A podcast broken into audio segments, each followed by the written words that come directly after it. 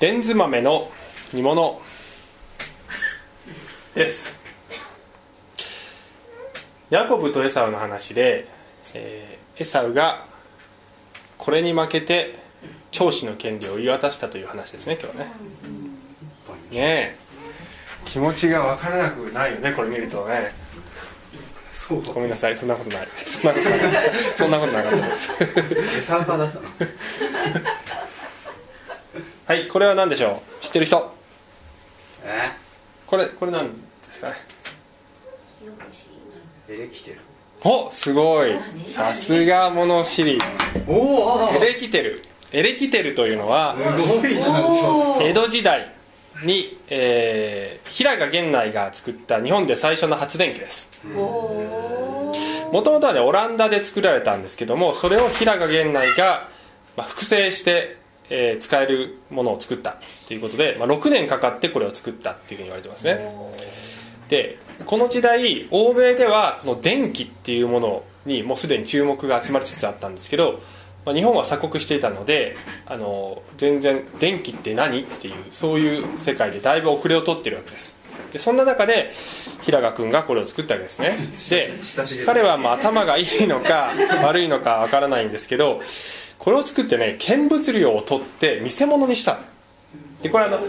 ハンドルを回すとこう静電気が発生して電気がビビビって見える見えるらしい。でそれを人々は見ておこれは稲妻を作る機械かみたいな感じでびっくりして集まってきたわけですね。ところが、えーしばらくすると人々は去ってっちゃうの。なぜかというと何の何の役に立つのか分かんないっていうでで平賀源内はこれは医療機器だって、まあ、海外でそう言われてるのでそういうふうに言うんだけどで医療機器で何をどうやって使うのっていうことは説明できないわけです。それで人々は結局去っていっちゃって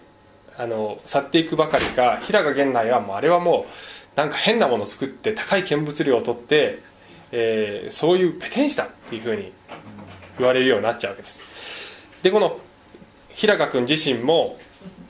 ねこんなお金と時間を浪費して、ねこんなガラクタを作っちまったよ。っつって、まあ、もう自分でもこう腐っちゃうわけですね。で今の現代の視点から見ると、まあ、今の時代は電気というものがいかにそのすごいものか。私たちの生活電気に依存しているわけでそれがいかにものすごいものかっていうことが私たちには分かるわけで今の視点からこの時代を振り返ると江戸時代に電気を作る機会があったっていうのはこれはものすごいことだっていうことが分かるんですけどその当時は誰もその価値に気づかなかったわけですよ。もしねその時にこれはすごいポテンシャルがあるんじゃないかっていうことに気づいてそこに投資をして研究開発をする人がもし一人でもいたとしたらもしかしたら日本の歴史は変わってたかもしれないですね、その欧米にその電気の電気産業で負け負けないで、ね、先んじた可能性さえあるわけですよ。だけどその当時はそのものの価値に気づく人その凄さに気づく人は誰もいなかった。作った本人でさえそれに気づかなかった。っていうことは、まあ、非常に悲しいことで日本人が電気というものの凄さに気づくのは平賀源内が死んで40あさ70年後、ね。まあ、要するに鎖国開けてからですよ。でそこから得られる教訓はですね自分が持っているものあるいは目の前にあるその手や手に取って取れるものそれの価値に気づかないっていうことはそれはものすごくもったいないことであるだけでなく場合によっては悲劇にさえなりうるっていうね。その価値に気づくかどうかによって将来のその方向が大きく変わってしまうことさえあるっていうことが今日のポイントでじゃあ私たちは何を持っているのかというと、えー霊的祝福っていうふうにまあここでは表現してますけど私たちは神様から霊的な祝福をいただいている。霊的祝福って何だっていうとまあ後でももう少し詳しく述べていきますがそれは私たちが神を信じることにより神様とつながりを持つことができてそこから得られるたくさんの目に見えない祝福のこと。それは見えないし手でも触れないしお金で買うこともできないんだけれども私たちのうちの霊が求めているそういうもので。そしてその価値に気づくと文字通りそれは私たちにものすごいエネルギーを提供してくれるそういうものなんだ。っていうことを、えー学んでいきたい。で今日皆さんがこうやって礼拝に来てるっていうことはですねこんなに天気のいい日に。それは皆さんがこの霊的なものを求めている、えー証拠だと思います。しかしそれをさらに深く知っていこうじゃないですか。ということがこのメッセージのポイントです。でアブラハム契約の話を、まあ、いつもしているようにざっと復習すると神様がアブラハムに約束したこの契約、えー土地を与えるよ。そして子孫が星のように増えていきますよ。そしてこの子孫を通して世界中の民族が祝福を受けるようになるんだよ。っていう、えーそしてあなたやあなたの子孫も祝福されるんだよ。っていう。そういう契約です。でこれはですねいつもあのこのアブラハムからイサクヤコブっていうふうに、えー引き継がれていくんですという話をしてるんですが今日はその、えー横にも文字がついてますね。でいつもそれをつけてないこのエサウのラインをつけてないのはそれが神様の救いの本流ではないからつけてないんですけど今日はそこが重要なのでつけてるんです。イサクからはヤコブというヤコブとエサウという双子の兄弟が生まれます。が、えーヤコブがこのイスラエル民族の、えー父祖となりそしてエサウからもこのエドム人という大きな民族が生まれてくるわけですね。でここでそのキロが、ね、あるわけです。今日がそのキロなんですよいわば。どっちがその神様の救いの計画の本流をたどっていくのかっていうそういう話です。で、えー聖書箇所は創世記の5章ですけども。このイサクとリベカが、えー子供が与えられるそして身ごもるようになりました。双子が体の中にいますよっていうそういう話なんですが、えー読んでいきますと22節。子供たちが彼女の腹の中でぶつかり合うようになった時彼女はこんなとこことでは一体どうなるのでしょう私はと言った。そして主の御心を求めに行った。あのこの2人の兄弟は将来、えーいろんな対立構造っていうかね少し、まあ、かなり、えーやりややりやり合うことになるんですけどお腹の中でもその兆候があると。で母親は、まあ、それをこうある意味予感しているわけですよね。23節すると主は彼女に仰せられた。2つの国があなたの体内にあり2つの国民があなたから分かれ出る。一つの国民は他の国民よりもより強く兄が弟に仕える。っていう意味です。でここには生まれる前から神様の選びがあるっていうことが、えー含まれているわけです。でこのことは私たちの目から見るとすごく理解に苦しむことで時には不公平なんじゃないかっていうふうに思うこともあるんですよね。で使徒パウロは新約聖書のローマ書9章というところでちょうどこの箇所を引用してこれは神の主権なんだっていう話をしてるんですよね。神様が主権者で私たちの思いを超えて神様が最初から決めておられることがある。で私たち人間がそれに対して不公平だとか言うえ言う言うこと自体がすでに的外れな態度なんだ。神様が自分の、え主権で決めることがあるんだということをパウロは言ってるんです。例えばあの私はこのメッセージの中でよくですねこの私たちの人間の人生っていうのは私たち一人一人の人生っていうのは神様のドラマだっていうふうに言ったりあるいはこの歴史は神様の壮大なドラマだっていうふうに言ったりそういう表現をすることが好きなんですけどもこのドラマの中で神様がどういう配役を立てるか誰にどういう役割を負わせるかっていうことはそれは神様が決めて当たり前のことなわけですよ。例えば私がこの礼拝の中でも時々劇の脚本を書きますけど H 君にどんな役をやってもらうかっていうことは私が決めるんです。H 君は嫌だっつってもこれは H 君やってください、ね、で脚本を書くときに私はもうイメージしてるわけです。栄一君はここできっと面白いことをやってくれる、ね、こんな感じでふざけてくれるっていうことをイメージしながら脚本を書いてるわけです。で脚本家であり監督である私がそれを決めるその立場なわけですよ、ね、そう。それと同じように神様も誰がこの神様の計画の主役を演じるのかっていうことは神様が決める。それが当然で私たち一人一人は、えー、もそれぞれの役割があるんだけども私たちは自分に与えられた役割に忠実にそれを果たしていくことが、えー、大切だっていうことだと思います、えー、で、えー、戻りますと24節。出産の時が満ちると見よ双子が体内にいた。最初に出てきた子は赤くて全身毛衣のようであった。それでその子をエサウと名付けた。エサウっていうのは毛深いっていう。毛深いっていうこれかわいそうだよねこれ、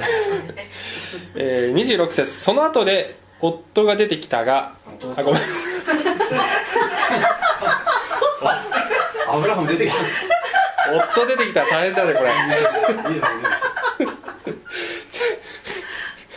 弟が出てきたの、ね、弟ですその手はエサウのかかとかかとを掴んでいた相当すごいよ。ねこれそれでその子をヤコブと名付けた。ヤコブっていうのはあのかかとっていうのがアーケブっていう言葉らしいんですけども。まあかかとっていう意味ですよ。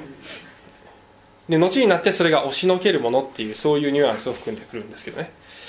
イサクは彼らを産んだ時60歳であった。先週も言ったように20年間待ったんですよね。20年間子供が生まれるのを待ったんです。27節この子供たちが成長した時エサウは巧みな漁師野の人となりヤコブは穏やかな人となり天幕に住んでいた。エサウはこの巧みな漁師っていうと私たちがすぐに思い浮かべるのはですね結構かっこいいイメージじゃないかなと思うんですよね。だけどこの聖書の創世記の文脈の中ではこれは全然いいイメージじゃないんです。なぜかというとこれよりもっと前のえー、章でバベルの塔の話がありましたね。このここでも何週間か前にバベルの塔の話したんですけどその時にバベルの塔の首謀者はニムロデっていう人だっていう話をしたんです。このニムロデは力ある漁師であったって書いてあるんですよね。だからこの創世紀の文脈でずっと読んでいくとここで巧みな漁師であったって書いて書いてあるのはあニムロデのようなイメージを与えることがここでそのおそらくは意図されて書いてあるんですよね。つまり神のことなんか関係ない自分中心の傲慢な生き方をしているそういう人を連想させる言葉なんですよねこれは。で一方でこのの、えー、えっと、ヤコブは穏やかな人となりって書いてあるんですけども穏やかなっていうこのここの言葉はこれはですねえー、穏やかっていう役になってるんですがあの正しい人っていう意味の方が強いんです。聖書の中ではノアが正しい人であったって書いてある。であるいはヨブっていう人も正しい人であった。2人とも相当正しい人。正しい人っていうのは罪がないっていうわけじゃなくてその生き方の姿勢が神への信仰というものに基づいてるという意味で正しい人なんですけどそそれと同じ言葉がここで書いている穏やかなっていう言葉なんですよね。だからここは正しい人って訳してもいいんだけれどもそのキリスト教の歴史の中でヤコブっていうのはすごくねこの後の話とかを見ると傲慢な感じであの我が強いっていうイメージがあるのでそう役の時にその役者の感情がここに入ってちょっと正しい人と訳せなかった訳したくなかったんじゃないのっていうふうに中川先生は言ってました。言ってました。受け売りですけど。つまりヤコブはまあ問題のない人じゃないですよ。もちろんこの話の話ずっと後ろまで読んでいくと。だけど神様を求める思い。そして神様の祝福を求める思い。そういう意味で神様の、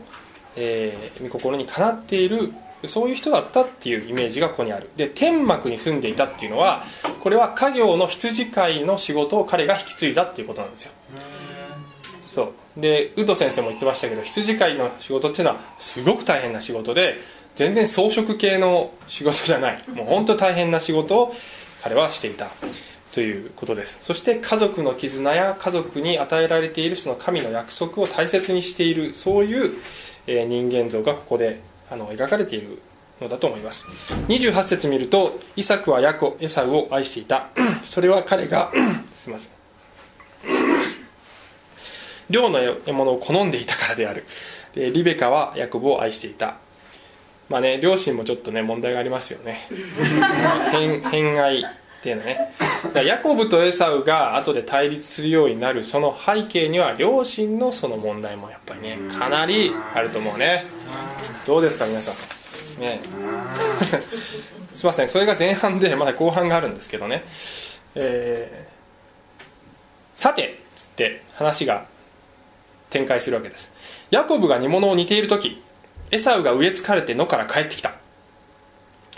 エサウはヤコブに言った。どうかその赤いのをその赤いものを私に食べさせてくれ。私は植え付かれているのだから。それゆえ彼の名はエドムと呼ばれた。エドムっていうのは赤いっていう意味なんですけど。さっきあのエサウが生まれた時毛がふさふさで赤い赤ちゃんだったっていうふうに書いてあってしかもここで赤いの赤いのって言ってるから彼の子孫のその民族は赤いっていう名前になっちゃったっていう そういうそういうことなんですけどね。赤いの赤いのって赤い煮物とさえ言わない。もうねあのうちではですね夏になるとシソジュースを作るんですけど今年の夏はなかったけど数年前は結構流行ったんですようちで。でそれに赤い液体って呼んでたんですようちでは。それである時みのりんがね仕事から帰ってきて帰ってくるなり床にドデーンって横になって「疲れた。高橋赤い赤い液体赤い液体ちょうだい」って「はいはい分かった分かった。早く早く赤い液体」ってもうそういう感じです、はい、お前エサウかってそういうやり取りを覚えてるんですけど、まあ、ここではそういう感じですね、えーするとヤコブは今すぐあなたの長子の権利を私に売りなさいと言った。なんという弟だ。って感じだけどね。エサウは見てくれ真相なのだ。長子の権利など私の今の私に何になろうと言った。そこでヤコブは私にまず誓いなさいと言ったのでエサウはヤコブに誓った。こうして彼の長子の権利をヤコブに売った。ヤコブはエサウにパンとレンズ豆の煮物を与えたのでエサウは食べたり飲んだりして立ち去った。こうしてエサウは長子の権利を軽蔑したのである。すごい強い言葉ですけどね。軽蔑したっていうのはそれをもう全くあのゴミみたいに扱ったっていうそういうイメージですよね。長子の権利っていうのはあの、まあ、いろんな特権を含むんですけどここでは一番その肝となるのはやはりアブラハム契約の継承者となるというそういう権利なんですよね。でエサウは長男なので当然、えー自然にいけば彼がそれを受け継ぐはずだったんだけれどもそれをそれを彼はこうゴミゴミくずみたいに扱ったっていうことです。でこの時点ではアブラハム契約の神様の約束っていうのはまだほとんどですね成就してないわけですよ。つまり星のように子孫が増えるよっつったってまだこんな小さいファミリーだし土地を与えるよっつってもまだこの時点では全然ほんのちょっとしか所有してないんですよね。で全世界の民族があなたとあなたの子孫を通して祝福されるなんていうのはもう完全に絵に描いた餅なんですよ。この時点では信仰がなければですよ。で自分がメシアを生み出す家系になるとかそういうこともこのエサオにとってみればそういった一切の神様の約束っていうのはまだそこに見えてないわけだからそれを信じてなかったかもしくは信じてるけれどもその価値が全く分かってなかったか、まあ、どちらかだったと思います。で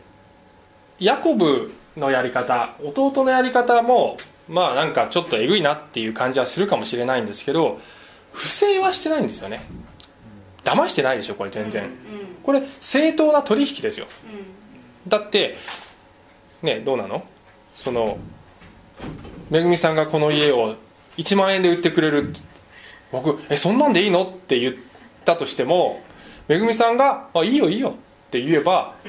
お互いがちゃんと納得して合意していればそれは何の不正もない正当な取引ですからあごめんなさい。例えばの話ですよ。例えばねあのですからあのヤコブは何も悪いことしてないわけです。で聖書の理屈で言えば、えーこのねエサウの方がまあ相当問題あるよっていう評価になってるわけですね。新約聖書のヘブル人への手紙ではまた不貧困のものや一切のあ一杯の食事と引き換えに自分のものであった長子の権利を売ったエサウのような俗悪なものがいないようにしなさいっていうふうにこのヘブル人への手紙の著者がクリスチャンたちに書いてるわけです。エサウはもう何という愚か者か、ね、その一時のその肉の欲求を満たすためにとてつもない神様の祝福を売り渡してしまうなんて愚かすぎるっていうのがこの聖書の評価なんですよ。で最初私はエレキテルの話をした時に何て言ったか思い出してほしいんですけどその自分が持っているものあるいは自分に与えられようとしているもののその価値を知らないことによって未来が分かれてしまうっていうふうに私言いましたけれどもそれがまさにここで起こっていることだと思うんですよね。エサウは自分が与えられてるはずのものがどれほどすごいかってことは分からずにそれをポンって捨ててしまった。ガラクタのように。しかしそれによって何を失ったかっていうのは、まあ、彼後で後で彼は気づいてやべえってなるんですけど後で。だけどあのーそれは本当に彼自身の責任になっちゃうわけです。神様の祝福というものはその価値を知っているものそしてそれを求めるものに与えられるっていうふうに言えるんじゃないかなと思うんですよね。イエス様も厳しい言葉で、えーなんだ？真珠を豚に投げてやるな。聖なるものを犬にやるなっていう厳しい言葉がありますけどその価値を知らなければ与えてもそれを受け取らない。誰もが誰もが神様の祝福に預かることができるし提供されてるんだけどそれを受け取る人だけがそれを自分のものにすることができる。ということだと思います。あの私が学生の時にキャンパスクルセイドっていう団体に属していたっていう話を時々するんですけど4つの法則っていうですね伝道用のトラクトを使うんですよねキャンパスクルセイドは。であんまりですねかっこいいデザインじゃなくてそれが不満だったんですけど私は。いつもねいかにも怪しいなこのトラクトってね思ってたんですけどあの、まあ、これにここのトラクトにはものすごくシンプルに聖書のコアの部分のメッセージが書いてあって神様は愛愛ですよ、えーで人は罪を犯しましたよ。だけど神様は救いを提供してますよ、えそしてあなたがそれを受け取るならばえーイエス様入ってこられますよっていう4つのポイントになってるわけですで今でも私は、まあ、これそのものじゃないけど、まあ、すごく似たような、えー冊子を使って、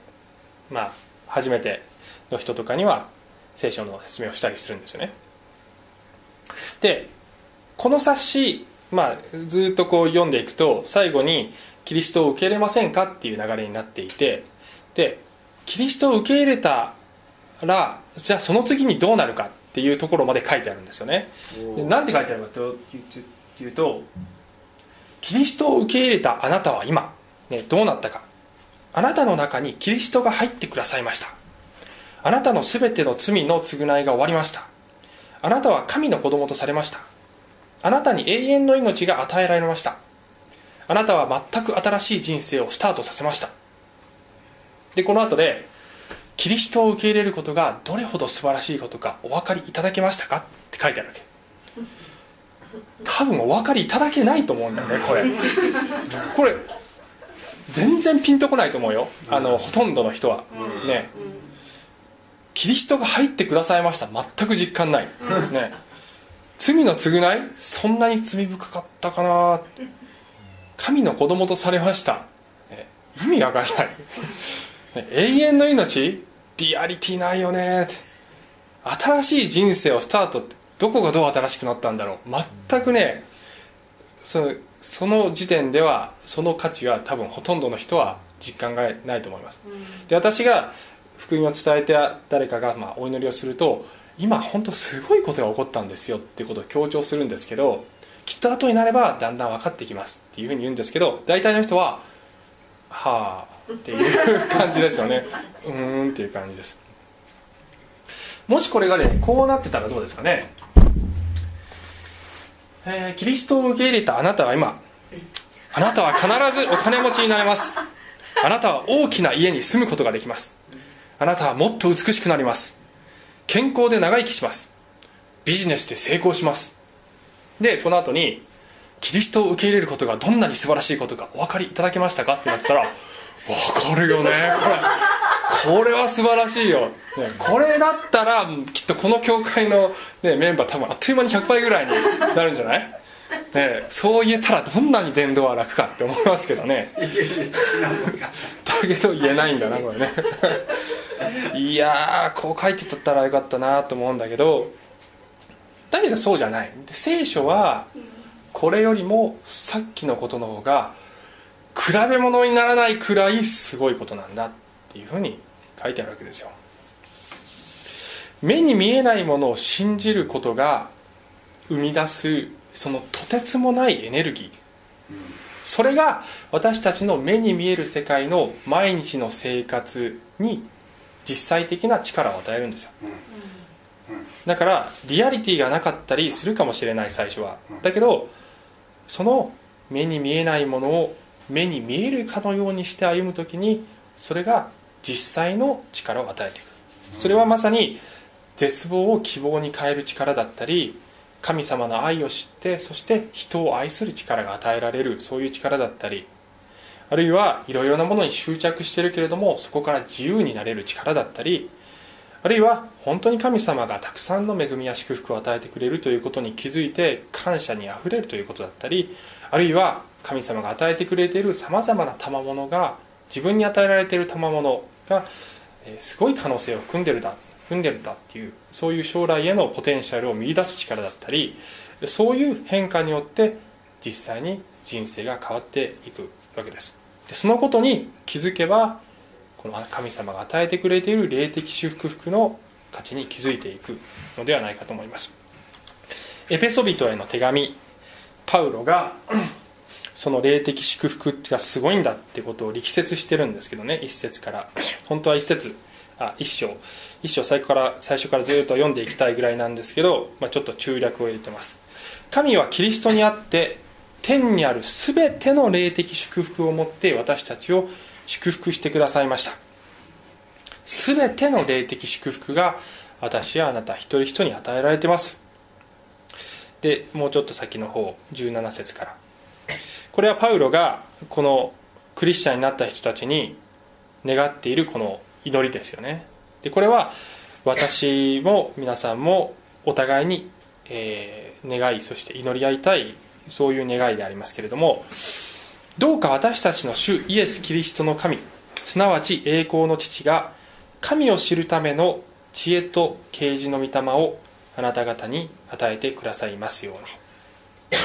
またあなたまたあなた方の心の目がはっきり見えるようになって神の召しによって与えられる望みがどのようなものか。生徒の受け継ぐものがどのように栄光に富んだものか。